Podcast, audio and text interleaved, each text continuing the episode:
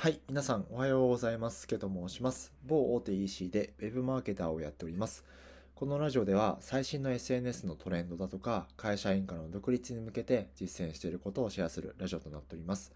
この放送は、池早無料メルマガの提供でお送りします。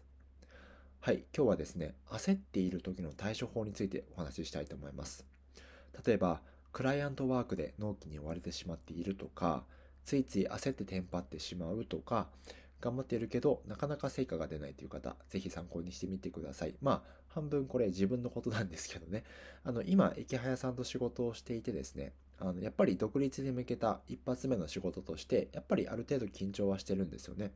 あの、そうすると、全部自分で頑張ろうとしすぎちゃって、周りが見えなくなってしまう、みたいな感じに、昨日まで若干なっちゃってたんですよ。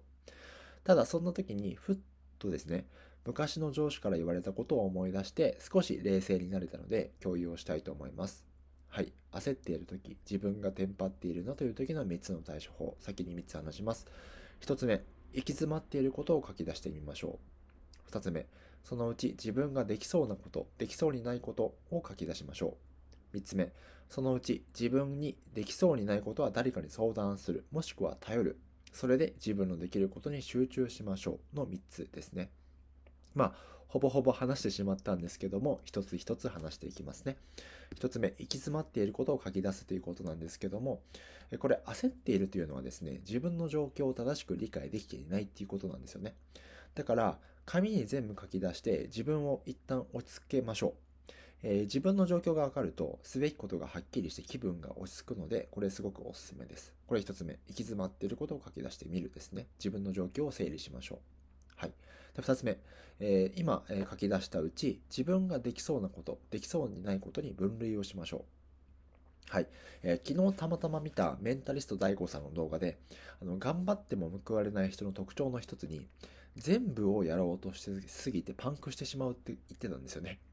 あの、頑張るというのは自分のすべきことに集中することなんだけども、焦っている時点で自分のすべきことが分かっていない。なので、書き出して分別しましょうというお話ですね。はい。二つ目。そのうち、えー、書き出したうち、自分ができそうなこと、できそうにないことを書き出してみましょう。分別してみましょうという話。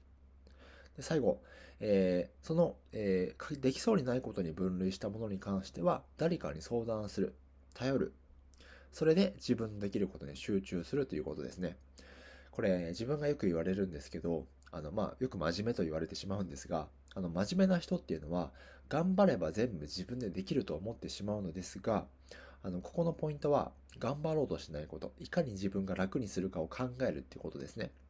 あの、頑張ればできそうなことでも、経験がどうしても必要なことに関しては、他の人に任せましょうということです。でその上で、任せた上でその人から、ま、ももちろん案件とかは一緒にやっていくので、えー、学べる、学べるところはいろいろ学び取っていきましょうということですよね。あの大事なのは、いかに自分が成長できるかってこともすごい大事なんですけども、やっぱり案件を受けるとか、何かに依頼、何かを依頼されたときは、相手にとってベストのが、ベストが何なのかってことを考えると、自然と自分ができること、あ、ここはちょっと任せた方がいいなっていうものを、えー、なんか、あちゃんと見分ける、見分けがつくことが、つけられると思うので、ぜひ意識してみてください。